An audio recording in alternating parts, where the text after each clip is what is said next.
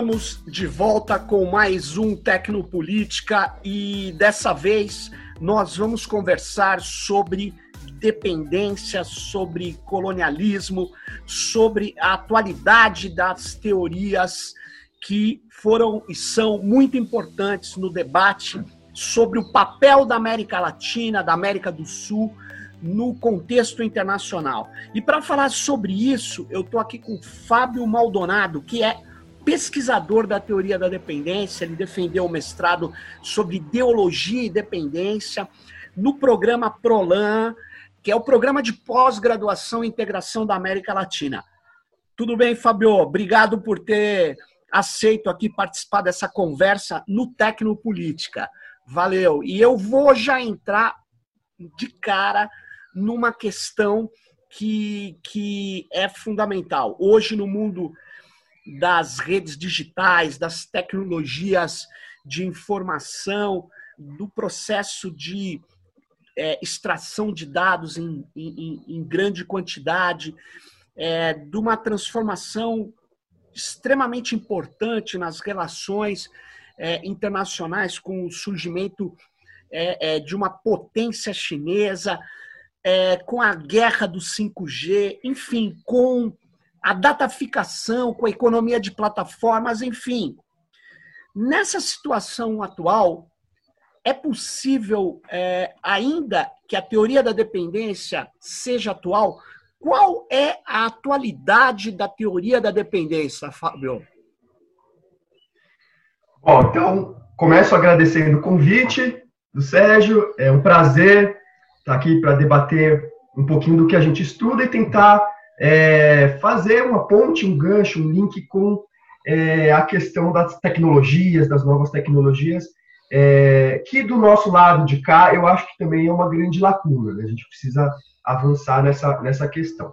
Bom, então indo direto aí ao ponto, primeiro a gente tem que pensar o seguinte, né? É, teoria da dependência, isso é uma coisa que no Brasil é, não talvez agora começou a ficar um pouco mais claro, mas não é sinônimo de Fernando Henrique Cardoso. Né? Importante, é... importante, hein? Isso, exatamente.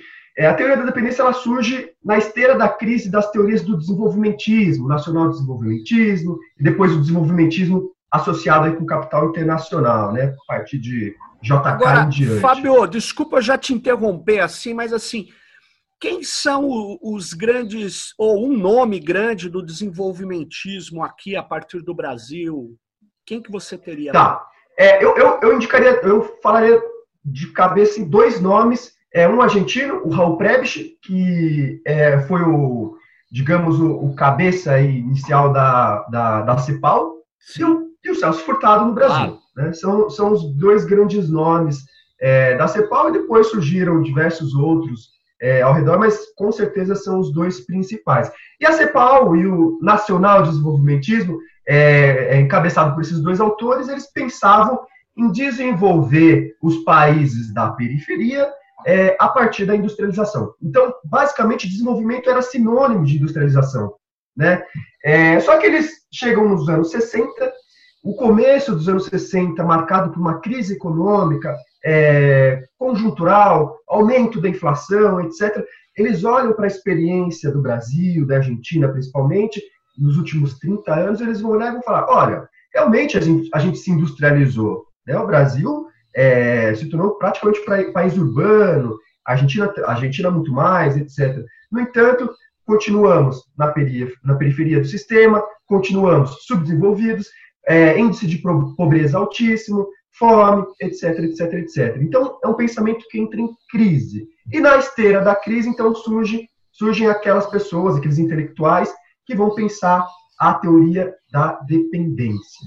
Tá? Então, basicamente, a teoria da dependência é uma inserção subordinada no sistema internacional os países dependentes se inserem de forma subordinada. O seu modo de produção capitalista é, funciona, gira a partir das necessidades dos países centrais, dos países imperialistas. Tá? Mas essa entendo, Fábio, boa explicação, obrigado. Mas a questão é essa essa ideia de que o mundo é um sistema, isso é, é consensual entre os teóricos da, vamos chamar assim, da economia, da economia política, das relações internacionais? Isso é um ou isso é típico de uma de, de um campo mais marxista ou de um campo da teoria do sistema mundo? Isso é consensual é. ou não? Na verdade, a teoria ortodoxa do comércio internacional, o liberalismo, é, entendia o sistema internacional em unidades autônomas econômicas, né? É, então, eles vão falar das vantagens comparativas e essas unidades autônomas vão, vão travar relações. Então, eles não chegavam como um todo estruturado e hierarquizado. Né? Certo. A partir, do, a partir das, das, teorias do desenvolvimentismo, aí, aí sim, com o método histórico estrutural do, da, do Celso Furtado, do Raul Prebisch, eles vão então enxergar uma hierarquia e vão dividir basicamente o mundo em, é, é, entre os países centrais e os países periféricos. Das, a partir daí, os teóricos da dependência também. Da degradação das trocas, né? né que é Isso. que ocorre em países Isso. nesse é. sistema, né? O Raul Prebisch vai perceber isso e ele vai falar assim: olha, a longo prazo, os países periféricos exportando matérias-primas e alimentos e importando é, bens industriais, os preços das matérias-primas e dos alimentos tendem a se deteriorar mais rapidamente do que os bens industriais. Então, existe uma desvantagem nesse comércio. Desvantagem. Né? Ou e seja, eles tá apontam, portanto. Está detonando a teoria do Davi Ricardo, que você Isso, teria exatamente. essa equidade, cada um tem que se especializar no que é melhor. Então, isso, o país isso entra, isso, isso entra em crise em 29, com a crise de 29, já ah. começa a entrar em crise, né? E aí no bojo disso que eles vão então pensar nessa questão. E aí, aí qual que é a solução? É industrializar. Né? Agora, o, o, o, quando você, no começo, é muito, é muito sintomático da nossa conversa você falar teoria da dependência não é Fernando Henrique Cardoso. Por que, que você falou isso? E você vê, hoje eu, é, é, eu me lembro bem de uma frase dele, esqueçam tudo que eu escrevi, né? Mas tirando essa passagem dele, ele sempre teve ao lado de do apoio de setores ruralistas, setores que dizem que a força vem do interior, que é exatamente na contraposição dessa ideia de que bens primários conseguem fazer com que um país se segure, né?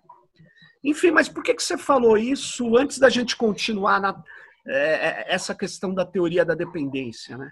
É, porque assim, é, bom, primeiro essa coisa da frase do Fernando Henrique Cardoso eu não acredito, né? E minha, na verdade, minha, e ele já desmentiu, ele já desmentiu isso, né? Bom, é, ele vai desenvolver a, a, teoria dele com Enzo Faleto, né? A vertente da teoria da dependência com Enzo Faleto no livro que ficou famoso chamado Dependência e Desenvolvimento na América Latina.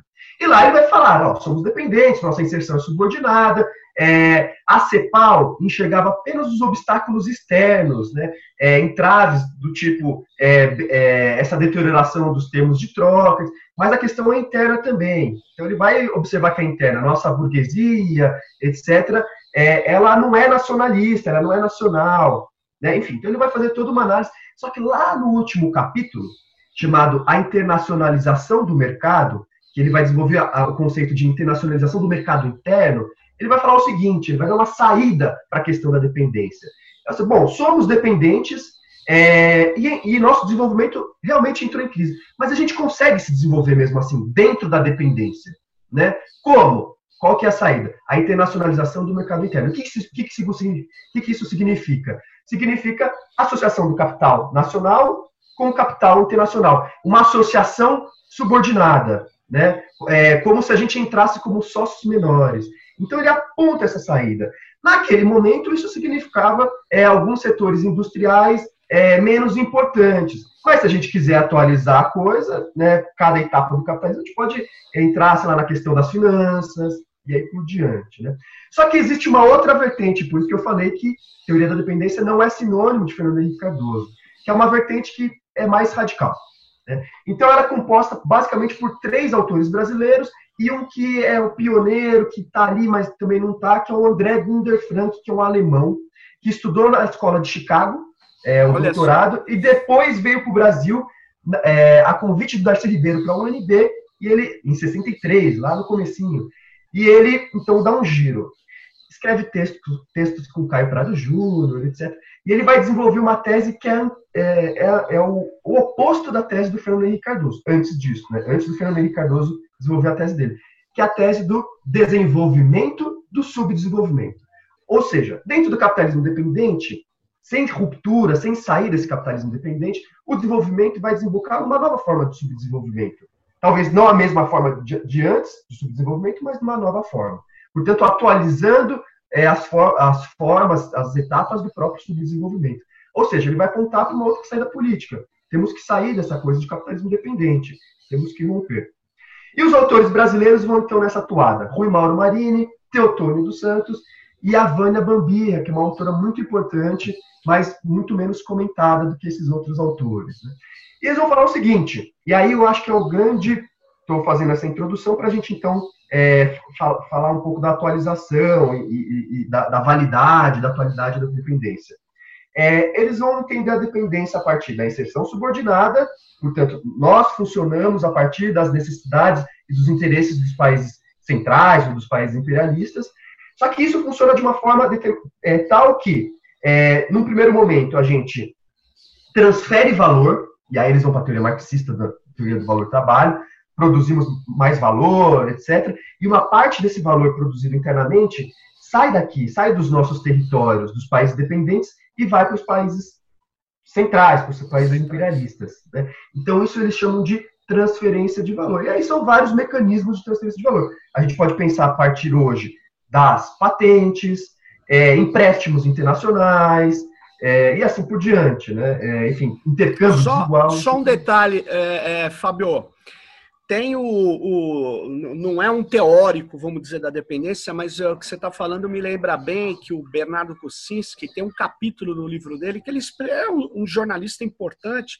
Ele explicava macroeconomia, teoria econômica internacional para estudantes de jornalismo. Ele tem um capítulo no livro dele ou pelo menos uma passagem que ele fala a conta da dependência para explicar a balança de serviços no Brasil. Isso. Então, eu, e isso me remeteu a um discurso dessa turma em torno do Fernando Henrique Cardoso, não a mesma coisa, mas tem um discurso famoso de 1989 do Mário Covas, que, que ele classificou como choque de capitalismo.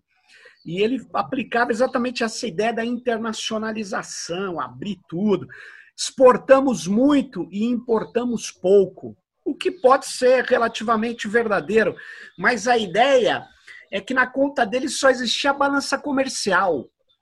E o que eu exporto eu tenho que gastar também para me desenvolver. E ele esquece de uma outra balança, do, do balanço de pagamentos, que se chama balança de serviços, que é onde se paga royalty, se paga patente, né? onde se faz as transações que mostram uma dominação de conhecimentos, de tecnologia, de ciência, né? É, é isso. E assim, aí esses autores, é, exatamente, eles vão olhar para essa experiência da CEPAL, para esse processo de industrialização pesado que realmente a gente passou, porque a CEPAL propunha, então, o que? Industrialização. E como que isso ocorreria? Substituindo a importação dos bens industrializados e produzindo aqui. Então, realmente, alguns bens industrializados a gente passou a internalizar e a produzir aqui. Só que isso não superou, de acordo com esses autores mais radicais da dependência, não superou é, a nossa dependência. Na verdade, aprofundou. Por que, que aprofundou? Porque a gente deixou de importar bens industriais que a gente consome e passou a importar máquinas, é, maquinários, porque a gente não tinha capacidade de produzir máquinas que fazem máquinas. Então a gente teve que importar máquinas. Bens de. Importar máquina, bens de capital. Importar máquina é muito mais caro do que você importar um bem industrializado de, é, de, né, de consumo. Então, na verdade, houve um aprofundamento da dependência. Né? Então, esses autores estão olhando para isso. E mais, vão dizer eles, a gente passou a importar máquinas que já estavam obsoletas nos países centrais, né, que eles já tinham sido superados por alguma razão, ou é, já foram utilizadas, etc., e a gente passou a importar esse maquinário. Então, passou-se é, de uma dependência comercial é, é, financeira, a gente passou por uma dependência tecnológica financeira. Né? Muito bem, então, é só para finalizar esse, esse preâmbulo aí, é, a questão é, a, a teoria da dependência deixou de explicar as nossas questões, etc., ou houve todo um contexto né, de ditaduras militares que abafaram a questão, é, a ascensão do neoliberalismo que deslocou o debate, etc. Me parece que é, a teoria da dependência como um todo, mesmo a do Fernando Henrique Cardoso, ela deixa um pouco de ser debatida em função desse contexto do, dos anos 70, metade dos anos 70 em diante. Golpes militares na América Latina e ascensão do neoliberalismo. Isso vem sendo retomado, é, enfim, dos anos 2000, a segunda década dos anos 2000 para cá, acho que com uma força maior.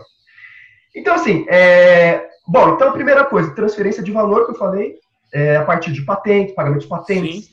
royalties, etc, etc. E o segundo ponto que eles vão apontar como essa vertente mais radical, como um, um fator importante, é a superexploração da força do trabalho. Né? Então, é, a, a, a, o nosso capitalismo se, é, se, se, caracteriza por superexplorar os trabalhadores. Né? É, é é, essa, evidentemente, existe um, um, nicho de trabalhadores que pode ser melhor remunerado, mas a base, a massa é, da remuneração, enfim, da intensidade de trabalho, da jornada de trabalho, é, se dá de tal forma que é um, é um capitalismo que superexplora, é apoiado na superexploração da força de trabalho.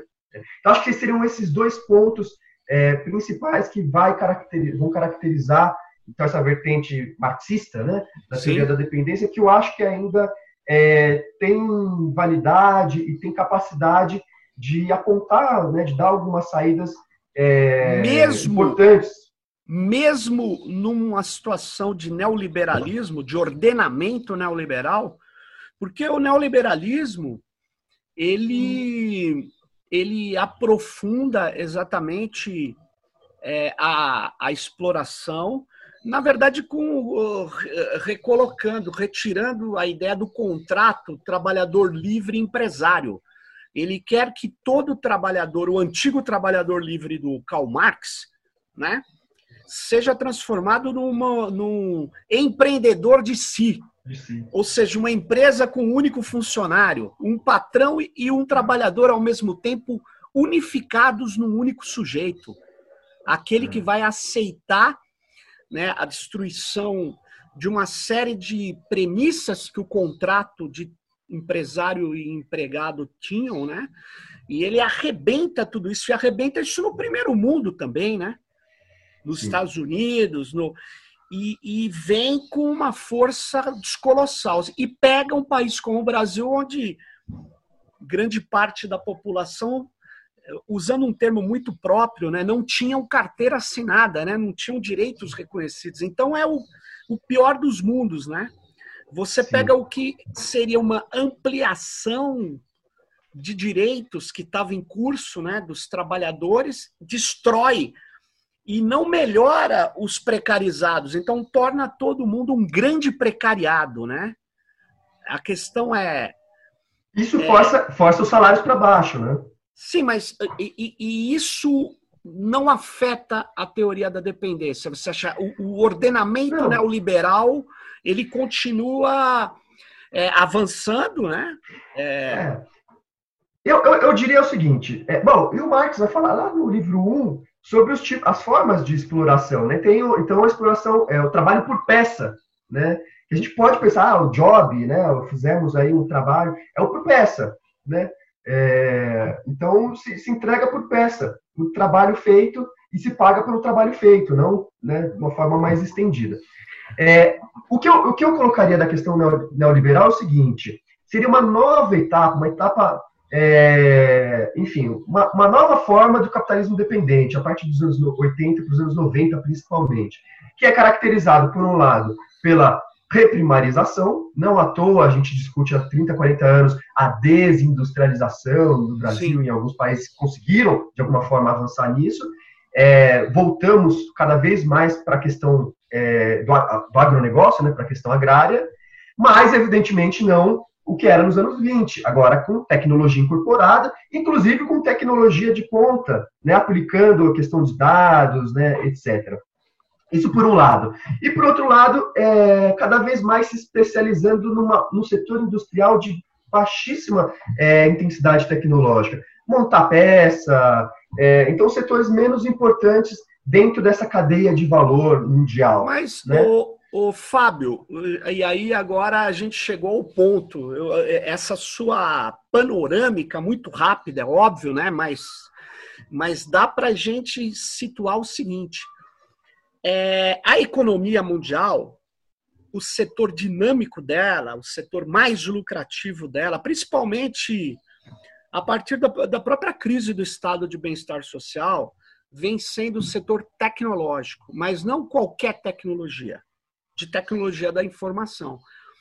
E isso estruturou o um mundo de serviços, que já era conhecido. A, a, importância do setor industrial no produto interno bruto dos países é cada vez menor. Né? Isso, inclusive, é, você pega a estrutura da, do, da Europa, dos Estados Unidos, desses países chamados mais ricos, é, eu não sei a estrutura da China, para mim a China ainda é um, um, um, problema difícil porque eu tenho poucas informações, mas eu vou falar desse, desse polo norte-americano hum.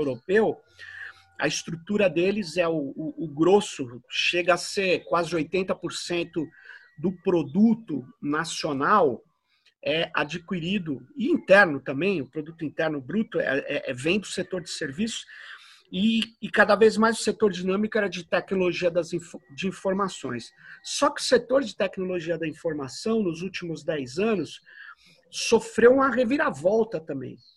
Porque as empresas que adquiriram maior relevância ainda, Fábio, são empresas que se baseiam na coleta, tratamento, processamento, análise de dados pessoais. Então, nós estamos falando de um, de um sistema onde o polo devorador, concentrador de renda, são empresas de dados. É curioso, é, você vê as cinco trilionárias empresas, eu não sei se já chegaram a seis, que valem mais de um trilhão de dólares né, nos Estados Unidos, são quatro delas são empresas de tecnologia da informação e duas exclusivamente de dados pessoais, Google, Facebook. Aí você tem a Microsoft e a Amazon, que ah, também Amazon. tem um forte crescimento do setor de dados. E você tem, eu poderia dizer, me, me, assim, testando uma hipótese aqui contigo, que essas empresas, elas estão fazendo um aprofundamento, uma, uma concentração de valor e de riqueza é, é, que não foi visto no mundo industrial, nem por petróleo. Ela, elas estão extraindo dados do, de todo o planeta. Então, elas é, acentuaram relações de subordinação, mas eu não sei se eu poderia falar que a atualização da teoria da dependência, como é que ela ficaria nesse plano imaterial? Eu sei que tem gente que treme quando fala imaterial, mas é imaterial. O dado pessoal não, não existe fisicamente. Ele tem dispositivos físicos né, de conversão de ações, de captação de movimentos, de comportamentos, mas depois no final tudo vira dados. Né? Então eu queria ver, você acha correto eu afirmar que na economia mundial o setor dinâmico é de tecnologia da informação e o setor da tecnologia da informação mais avançado é o de dados. O, o, como que é essa discussão em quem, em quem trabalha a teoria da dependência hoje? Tá. É, eu, eu não comentei uma, uma questão anterior, enfim, é, que o sistema mundial, por ser hierarquizado, eles têm é, esses autores entendem, tem um país que é um país que é o país hegemônico. Né? Então, até o final da Segunda Guerra Mundial, um pouquinho antes, mas enfim, oficialmente era a Inglaterra, e a partir da Segunda Guerra Mundial, os Estados Unidos. Né? E aí, diversos autores vão falar do capitalismo monopolista, como Paul Baran, Paul Suisse, que é a partir daí, com a expansão dos Estados Unidos, das suas multinacionais, primeiro para reconstruir a Europa, depois, é, enfim, para se expandir para a América Latina, é, avançam com seus monopólios. Né? A gente vive num período em que os Estados Unidos ainda são uma grande potência, né? mas é, é o que alguns autores falam de potência em declínio. Né? E aí apontam a China, enfim, todo, tem todo um debate complexo em torno disso. A questão industrial, Sérgio, ela, ela não deixou de ser importante. Na verdade, o trabalhador industrial, aquele operário clássico, Sim. etc., é, o número aumentou. A questão é que saiu dos, desses países centrais europeus e está na Ásia agora. Né? Então está na China, está na Coreia do Sul, está um pouco na Índia, também no Japão, menos no Japão. Então está no Sudeste Asiático. Então o número aumentou, mas a questão é que se deslocou para né, outro eixo do, do polo mundial. Então acho que esse, esse é um ponto e é importante olhar para isso, porque evidentemente não dá para separar. É, o Marx falava, né? Tem a parte da produção, a parte da circulação, realização das mercadorias, né? Então, é, evidentemente, o setor de serviços ele entra também nessa questão, talvez muito mais forte, da realização das mercadorias, vender as mercadorias. Mas elas estão sendo produzidas em algum lugar. Né? O fato é que ela se deslocou né, dos Estados Unidos, da, enfim, dos países europeus para a Ásia. Esse é, um, esse é um aspecto. Agora, é, independentemente da, da, da mudança de, de um trabalho é, na indústria ou no campo, que ainda existe mais para um trabalho mais de serviço, o fato é que, como você bem comentou, é, é, a precarização, que significa né, a, a, retirada de alguns direitos conquistados no pós-segunda guerra com o estado de bem-estar social, essa precarização ela aumentou. Portanto, a exploração do trabalho aumentou. Isso que acho que é interessante, porque é, para alguns setores, é, alguns analistas econômicos, sociais, a introdução de tecnologia significa automaticamente a melhoria da, da condição de vida das pessoas, né? O que é completamente errado. A gente né, vê o que, que é o Uber. A Inglaterra agora parece que está classificando né, a, a, a, os trabalhadores de Uber como trabalhadores, né? Não como, enfim, autônomos, etc. Não, empreendedores. É, é, não como empreendedores de si mesmo, né? É, com trabalhadores vinculados a uma empresa. E aqui é, é, evidente, você vê a molecada na bicicleta, na moto, etc. Então a introdução dessas novas tecnologias, que passa também por esse trabalho, por essa questão de dados, etc., ela tem um impacto no trabalho e na, no aprofundamento da exploração do trabalho. Né? Quanto que essas pessoas não trabalharam durante a pandemia, né? O que, que seria do setor econômico, da, da circulação de mercadorias, se não, nesse setor de serviços, enfim, de restaurantes, etc., se não fosse né, esse, tipo, é, esse setor do trabalho que está vinculado a, também a essas novas Sem tecnologias dúvida. de plataforma. Né? Sem dúvida. Então, eu não sei, é, é, ainda é um campo que está por explorar, que está para aprofundar. Mas, Fábio, mas... Eu, insistindo no meu ponto, que é, é essa sua colocação do deslocamento é, do trabalho é, fabril, vou, vou, falar assim, da, da produção do, de uma enorme coleção de mercadorias foi deslocado para a Ásia, etc. Mas essa enorme coleção de mercadorias, do ponto de vista da, do seu preço final, que não é a mesma coisa que valor para o Marx, né? mas, uhum. Mas é, o preço dela, ou mesmo se eu quiser compará-la é, com produtos que são das tecnologias da informação, eu, gost... eu, eu penso que o capitalismo hoje gera uma grande concentração. É óbvio que ninguém come bit, ninguém anda sobre é, é, carros virtualizados, é, mas, na verdade, esse não é o problema. Quando a gente falava que a economia era industrial, nós não comíamos parafuso. A gente. Hum a gente comia vegetais, mas o campo se industrializou. A Revolução Verde, aquelas coisas todas. E hoje o campo se informacionalizou. Se você olhar, é, você vê as grandes plataformas, Fábio, elas estão entrando no terreno de alimentos, já estão no terreno da biotecnologia. É um negócio assustador, mas elas entram com alta produção de conhecimento e elas entram com coleta de dados. Seja dados de materiais, sejam dados fundamentais para a ciência, mas há os dados das populações. Esses dados têm gerado um valor incrível. Então, nós não sabemos ainda é, a gente não tem mecanismos ainda de captação desse valor gerado. Mas é um valor gerado numa coisa mais polêmica também.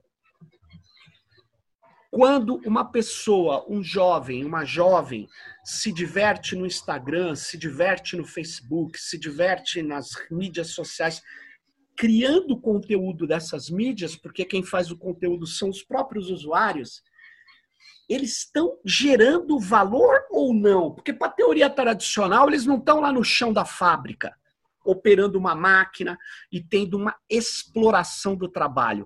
Então, a questão é: aquele lazer virou trabalho? É aquele fragmento das máquinas do Grundrisse? É uma alta, é uma exploração que, que extrapolou, como diriam os autonomistas italianos, o mundo do trabalho? e se penetrou e virou uma coisa. O capital extrai valor de dados pessoais, Fábio.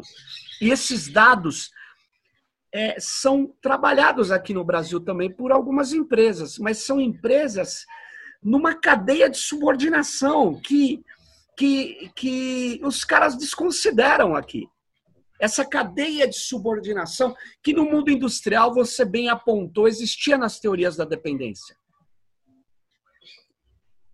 na teoria da agora, nesse momento de uma economia de dados que o Coldre e o Merrias, Mick Coldre e Ulisses Merrias, dois pesquisadores, por exemplo, é, cunharam uma expressão que é colonialismo de dados, para falar de outra coisa também, né? Para falar que essas grandes empresas estão extraindo valor da extração de dados, estão transformando todos os fluxos da vida a partir de dispositivos em dados que são comercializados e que permitem um, uma indução, um tratamento sobre essas populações. Só que ele não diferencia muito primeiro mundo, rico, não rico, e, e eu trago aqui esse problema. Eu acho que estão extraindo dados da França, mas o, o resultado da extração de dados da população francesa não é igual do que ocorre aqui no Brasil, ou da Argentina, ou do Chile.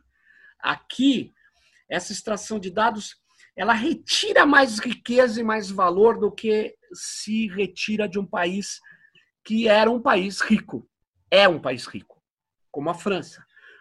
O que, que você acha? É, vocês, quando discutem a dependência, vocês estão conseguindo ver essa questão?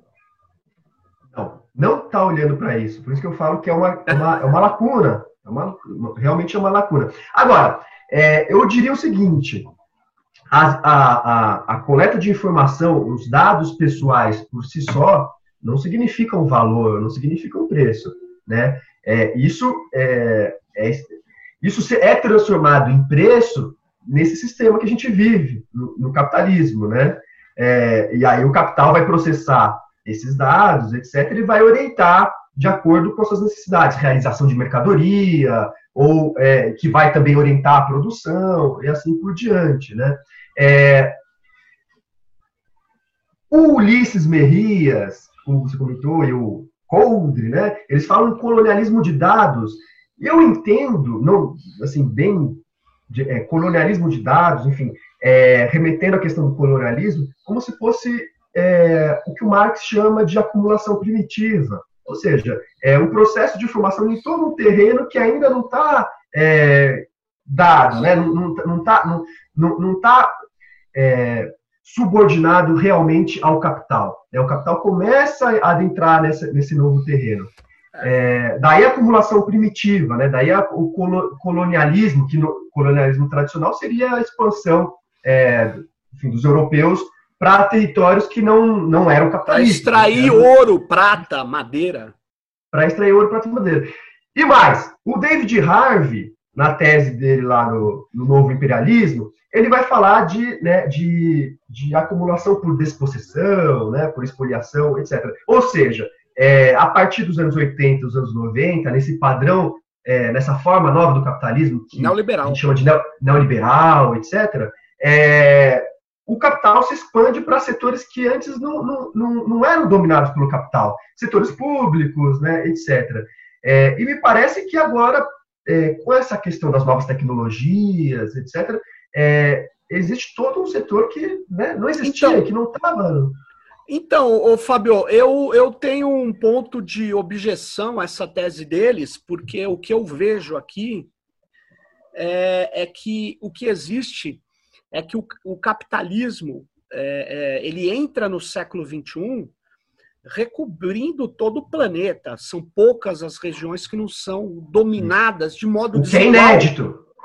De modo existia, né? desigual, né? exatamente, mas é combinado, seguindo a lógica do Sim. Marx. Não é tudo, é desigual Sim. e combinado. combinado. Só que já é capitalismo. Falar que o Brasil, é, quando adentra a internet, ela se expande rapidamente no Brasil, se expande no mundo inteiro, se expande na África, na Ásia, e nada geraria uma necessidade de coleta tão gigantesca de dados das pessoas.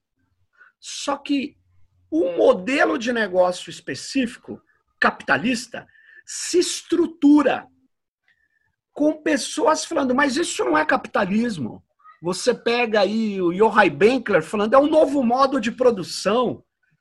Mas não era um novo modo de produção, era apenas o seguinte: eu entrego a você interfaces muito amigáveis, muito úteis, serviços muito necessários e você adere àquilo e passa a usar, usar, usar. E para quê? Quanto mais você usa, mais dados sobre o seu comportamento você gera. E aí há uma extração de dados. Esse modelo não era o único modelo de tecnologia da informação. A Microsoft mesmo vendia licenças de propriedade. Era um outro modelo. Alguns vendiam acesso a produtos digitais. Mas veja bem, Fabio, o modelo Google, vou chamar assim, seguindo a Shoshana Zuboff, que se inspira no Hal Varian, que é um microeconomista, chegou depois a ser economista-chefe do Google. Ele vai extraindo dados pessoais dados pessoais. Esse processo de extração, quando vem a crise de 2008, os banqueiros, o capital financeiro, ele fala: não, cara, quem está conseguindo sobreviver e ganhar muito dinheiro é quem está nesse modelo de negócio. Então, migra capitais de risco, capital financeiro, e se miscua e cada vez mais se mistura com esses grandes grupos, essas grandes plataformas. Agora, falar que isso é um processo de acumulação primitiva não é. Primitivo. É uma acumulação avançada de capital. É isso que eu estou me objetando. Eu não estou dizendo. É o contrário. É o contrário. Eu estou te dando uma outra perspectiva.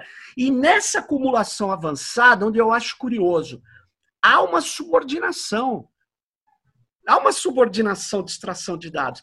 E aí que eu pensei, essa teoria da dependência, essa ideia de uma aquelas aquelas escalas, aquela hierarquia no mundo industrial, agora é pior. Ela não acabou, ela mudou apenas de lugar e ela se faz não mais só com produtos industriais, se faz com dados. Então essa é a diferença. É. E, e, eu, assim, eu acho que isso ajudaria a recuperar a teoria da dependência para falar de tecnologia.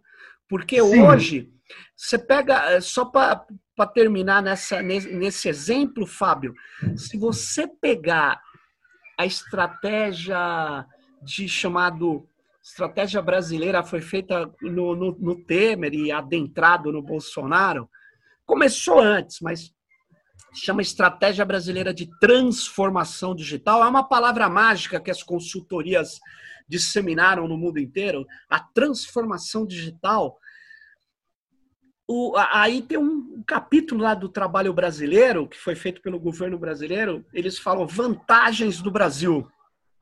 A vantagem número um, Fábio, sabe qual é?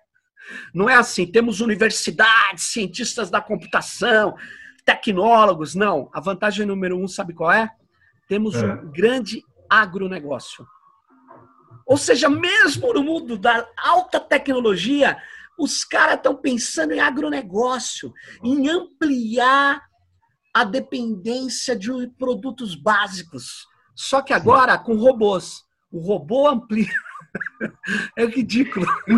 E, e, aí, e aí, como você mencionou, vai combinando a questão das finanças com a questão dos dados, a questão do agronegócio com a questão da tecnologia, das, dessas novas tecnologias, dos dados. Então, vai combinando, vai complexificando a coisa, né? Mas aí, a, a questão da hierarquização, acho que é, o desigual e combinado é importante a gente também desmembrar, porque talvez a, a, a questão da coleta de dados seja, entre aspas, aqui, uma das ações finais, mas tem toda uma cadeia anterior, desde a extração de minérios mesmo, para baterias, etc., que está acontecendo em algum lugar, na Bolívia, na África, etc., né? É, até a, estrutura, a infraestrutura, os cabos né, que, que vão interoceânicos, etc. É, tem um historiador norte-americano, um, um historiador econômico norte-americano chamado Robert Brenner, e ele escreveu um livro em 2002, publicou em 2002, chamado Boom e a Bolha. É, e ele estava analisando aquela crise dos .com lá em 2001, né? Sim. E é interessante que em determinado momento ele vai falar da, do investimento a partir do é, microcapital, da, das, das, finanças, etc., é, na infraestrutura, nesses cabos interoceânicos bancados pelos Estados Unidos. Ou seja, tem uma infraestrutura também que permite isso, né? Então também também é, é, desmembrar toda essa, é, essa cadeia até chegar na coleta de dados, né? até chegar nessa, nessa, nessa acho que é, seria importante. Agora, por isso. Para a questão da hierarquização também. Sem dúvida. Por isso que a guerra do 5G é vital. Porque o 5G não é necessário. Mas o capital quer. Bom, o capital não fica de pé se ele não criar novos produtos, se ele não criar novos serviços. Ele desaba. Nós vimos na pandemia, né, Fabio? Nós não conseguimos ficar seis meses sustentando a sociedade para salvar vidas. Não, tem que ter Fechado. um trabalho de exploração. O capital não consegue, não consegue. Ele tem que estar o tempo todo criando, criando, criando. E tem gente que fala, isso não é bom? Eu falei, não. Isso não é natural? Claro que não. A natureza é cíclica, a natureza não é ilimitada, né? Mas, mas, mas deixa para lá, essa é uma outra discussão. Mas voltando, o capitalismo é, ele, ele, ele tem uma cadeia enorme, que tem uma infraestrutura. Se você pegar a mesma internet, Fabio, ela é, ela é em camadas. Você tem uma camada de infraestrutura e camadas lógicas. As maiores camadas são lógicas, que geram mais riqueza. É isso que precisa ser interiorizado. Tem uma camada física, ela gera pouquíssimo valor é muita grana, mas ela perto das outras, ela gera menos. Então, eu estou chamando a atenção. Você pega empresas de telecom, é um setor vital de infraestrutura, mas é um setor que gera menos valor que o setor de aplicativos. Agora, o setor de aplicativos não consegue existir sem a infraestrutura. Sim, não consegue. E por isso tem uma guerra de aumentar a velocidade de passagem de dados por segundo. E aí, se eu usar o 5G, eu aumento. Então, aumenta as possibilidades de, enfim, uso generalizado e coleta também de dados e de novos serviços. E aí eles falam, quem está melhor posicionado para isso são os chineses. Então é uma novidade que a gente é, trabalha mal ainda. Os chineses são altamente competitivos numa, numa tecnologia é de ponta na infraestrutura. Então, isso sambou, criou uma confusão enorme no capitalismo ocidental. Mas aí alguns vão me falar, mas a China não é capitalista. Eu falo, bom, não sei, eu tenho umas dúvidas aí. Eu sei que é um sistema híbrido, é complicado. É, é difícil. É, é, é, E tem um aspecto que talvez a gente possa também aproveitar desses caras lá de trás, é, do Paul Baran, do Paul Suisse, que eles, é, enfim, eles identificaram legal essa questão, que é o capitalismo dos monopólios.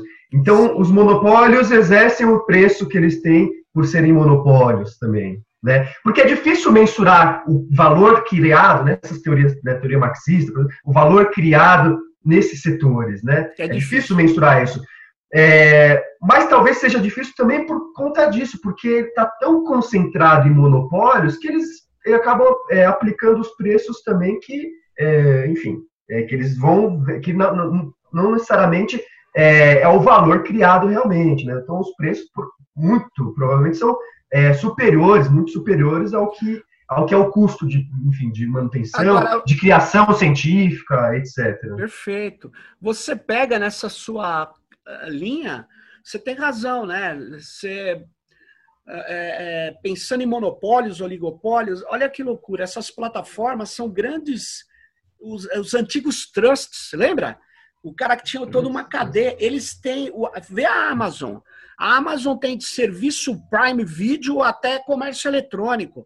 Você pega o Google, tá fazendo, tá tentando como, eles têm pontos de partida diferentes, mas todos são competidores, mas não sobre um mesmo produto. Produtos diferenciados, serviços diferenciados, como era na teoria da competição é, é, é, monopolística, vamos dizer assim. Você fala, não, mas não existe. Se é monopólio, não tem competição. É mais ou menos, né? Porque eles se estruturam com produtos novos. Então, o que nós estamos no mundo digital e no mundo dos dados é uma coisa extremamente complexa, sem dúvida uhum. nenhuma, mas que eu acho que é preciso entender é, que é, é, é eles, eles geraram, primeiro, barreiras de entrada mais difíceis. Quem diria, né?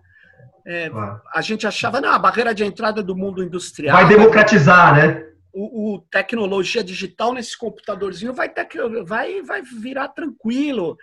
E, na verdade, nós olhamos, tirando os chineses, quem tem plataformas mundiais, né? A única plataforma mundial que furou o cerco norte-americano é o TikTok. Não tem nenhuma outra. Não, não à toa que o Trump estava enfim, tentando então, proibir, etc. É, eu vou me corrigir aqui, eu estou falando é, de plataforma de relacionamento né, social. Tá, porque você tá. tem outras. Hoje a economia está se estruturando em plataformas, né? É, só para não. Plataforma não é uma coisinha qualquer, não é só o Google, não é só o Facebook, que são gigantes, né? Plataforma você pega o Uber. O Uber ele é o, ele, ele é o intermediário de um mercado. Ele não tem carro, ele não tem motorista. E por isso tem essa guerra agora, né? Porque ele entrou claro. dominando com dados. Ele tem dados sobre os motoristas, ele tem dados sobre os passageiros, ele tem dados sobre os trajetos. E eles alegam isso. Na verdade, o que eu faço é só intermediação, né? Não, eles fazem a mediação, que é pior. Ele não é um intermediário neutro. Ele escolhe quem é o motorista que vai receber a chamada. É, ah, ele não é, ele é, ele, ele não é. A José Van Dyke, uma pesquisadora de dados, ela, ela diz que essas plataformas elas entram ou criam um mercado que não existia ou dominam mercados que não tinham fluxos de dados.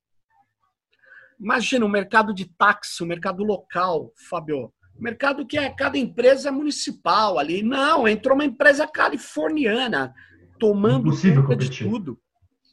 E arrebentando as relações. É porque o táxi era uma relação do cara ser dono do seu carro, mas aí já entrou a frota, fazendo uma economia de ultra exploração. Mas você não considerava a frota de táxi, são poucos trabalhos acadêmicos sobre o mundo pré-internet das frotas. Poucos trabalhos.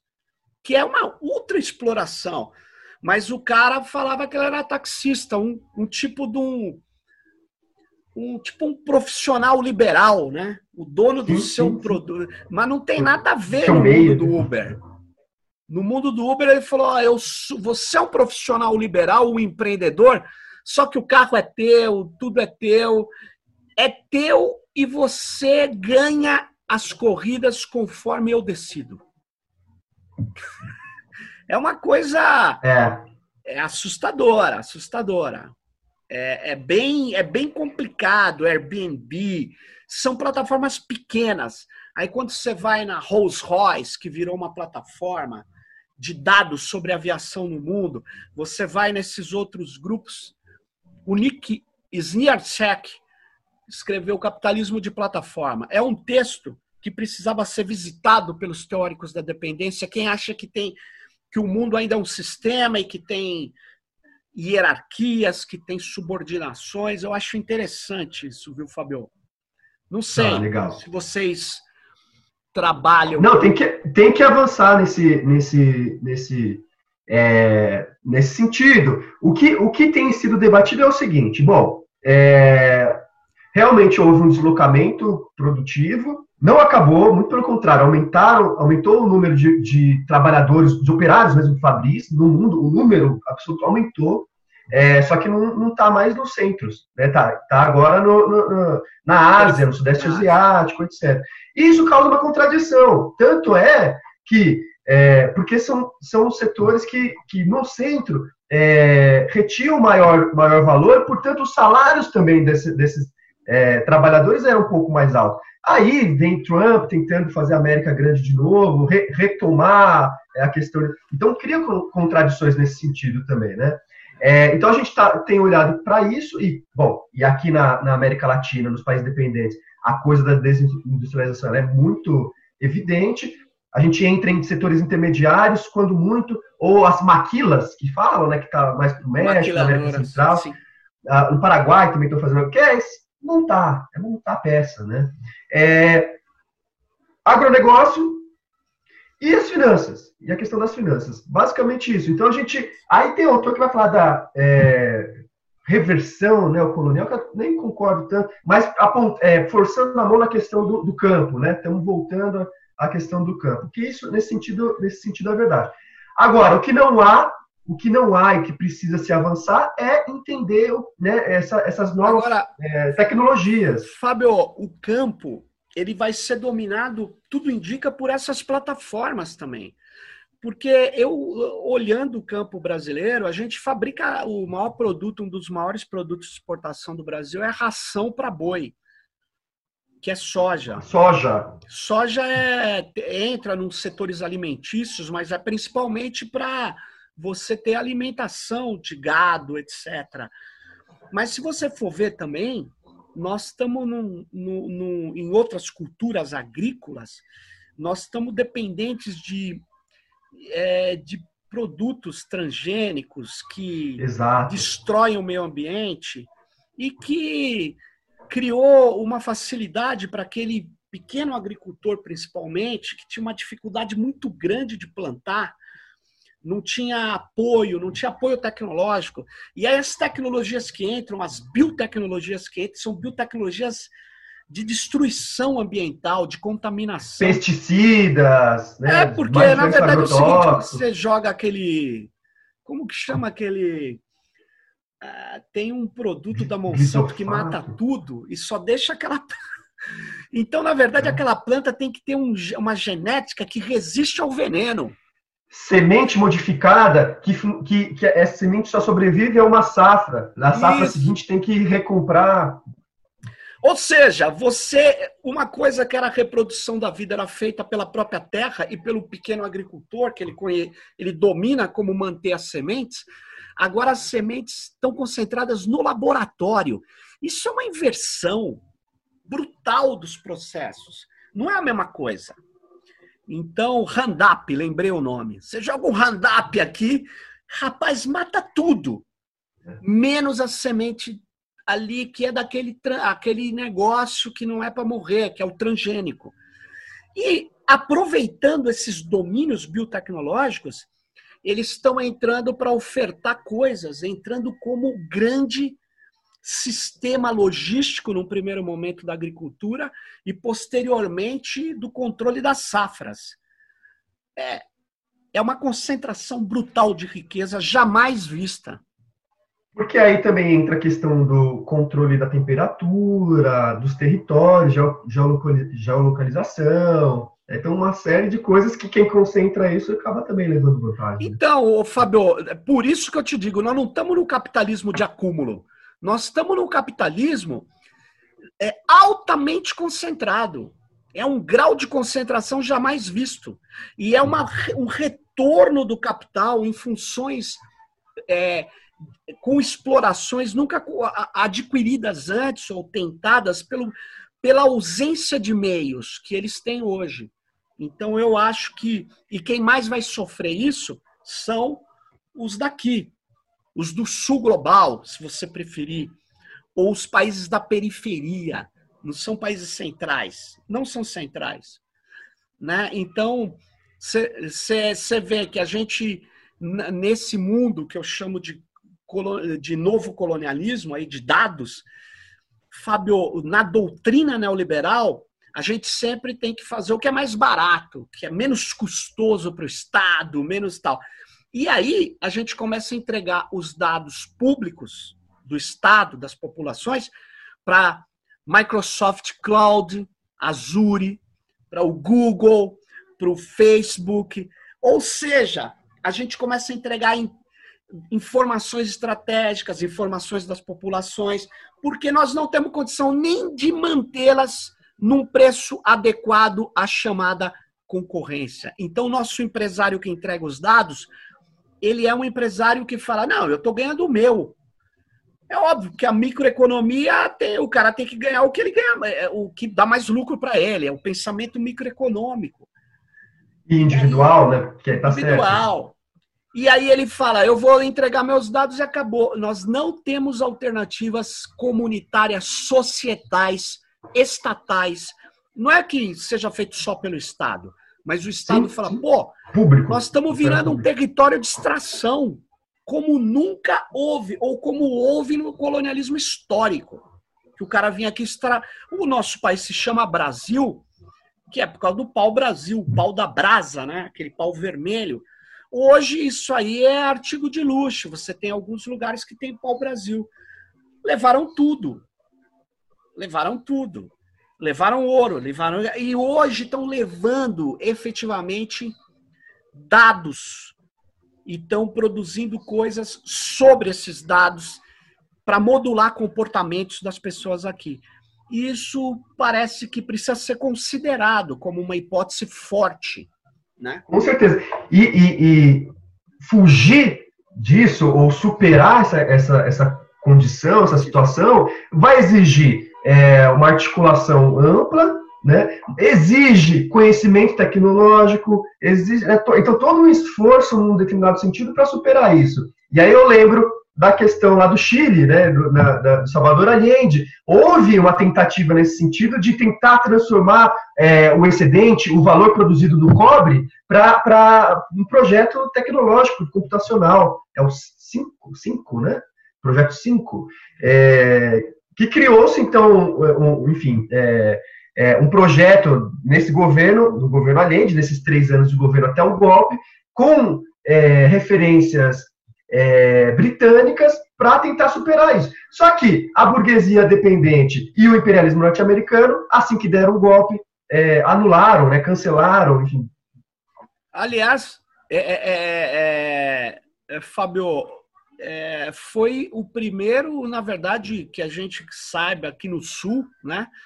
ou talvez um dos primeiros no mundo a usar a computação para o planejamento era o governo eleita, e isso incomodava a central de inteligência americana, os norte-americanos.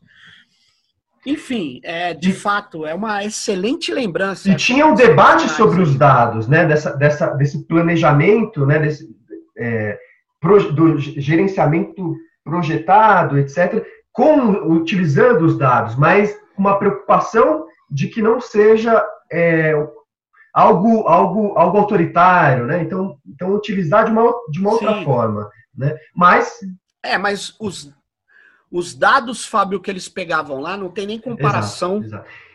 Com os dados que se pegam. E, e era para gerenciar a indústria, né? Era, era uma outra tentativa. É, não só o país tinha, tinha, eles estavam começando a, a criar dispositivos, mas está longe de ser a coleta de dados pessoais, né? Sim. Os dados é, pensa bem, é, Fábio, o Google sabe hoje, na cidade de Teresina, de Curitiba, de São Paulo, é, na cidade de Nova York, ela, ele sabe o que as pessoas estão pesquisando, o que as pessoas estão preocupadas. Mas sabe, enquanto agregado de massa de dados, mas sabe cada um. Porque ele sabe o que cada um está pesquisando, porque ele tem um número identificador de cada usuário. Por isso que ele tem aqueles data centers gigantescos. Porque para armazenar esses dados precisam de estruturas gigantes. E esses dados quando a gente fala compra e venda de dados, é, é, é mais ou menos assim. Ele não vende o dado bruto, ele vende o acesso a esse dado para publicidade, para outras empresas, para os políticos. Ele não vê, o dado é a galinha de ovos de ouro.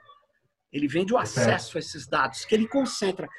E eles não entregam os dados para o outro concorrente. O Facebook coleta os mesmos dados ou outros dados que o Google, que a Amazon, que a Microsoft, um concorre com o outro. Então, eles estão coletando dados e eles temem que os chineses estejam a fazendo coisa. a mesma coisa. Que estão. estão. É. E, e, tem aquela imagem do Bacurau que é, que, é, que é interessante, né? Então, se o Google quiser, ele tira a cidade do mapa. Ele tira Bacurau do mapa. Muito boa aquela imagem. É, pode fazer isso, você não está mais no mapa. É muito. Ô, Fábio, e, e para a gente, a gente está falando aqui, muito obrigado pela participação. Acho que trouxe questões fundamentais para a gente pensar, para as pessoas que nos ouvem refletirem. É, é, mas esse negócio do Bacurau me relembrou é, uma outra coisa também. O, o, o, governador trabalhador, o Dória trabalhador, o governador de São Paulo, o, o, o, João Trabalhador, João. o Dória, pô, o cara não, nunca botou a mão no pesado na vida, vivia de dinheiro público, pô, de empresas de eventos e tal, mas vamos, vamos deixar isso para lá. Mas me lembrou uma coisa: o Dória, é, é, Fábio, sabe o que ele fez? Ele fez um acordo com a Microsoft, não, com o Google, com o Google Map, de dar endereços rurais para o Google Map, cara para botar no Google Map, nos servidores do Google, e estruturar a política pública no campo a partir desses endereços rurais. Aí, aí você lembrou do Bacurau, o Google uma hora dá uma. Nem por maldade, nem por interesse estratégico, ele desaparece com esses dados, se desaparecer os servidores, que são controlados pela empresa Google. E você deve se lembrar, para quem não sabe o, o problema que pode dar, na apuração aqui, que o Barroso, não foi nem ele que fez isso, centralizaram a, a apuração eleitoral nos servidores da Oracle, da nuvem privada da Oracle, mas ela estava dentro do TSE. Os, os, que ele chamava de supercomputadores, não eram computadores da Oracle. Só que só pode pôr a mão no computador da Oracle, ou sabe pôr a mão, o técnico da Oracle.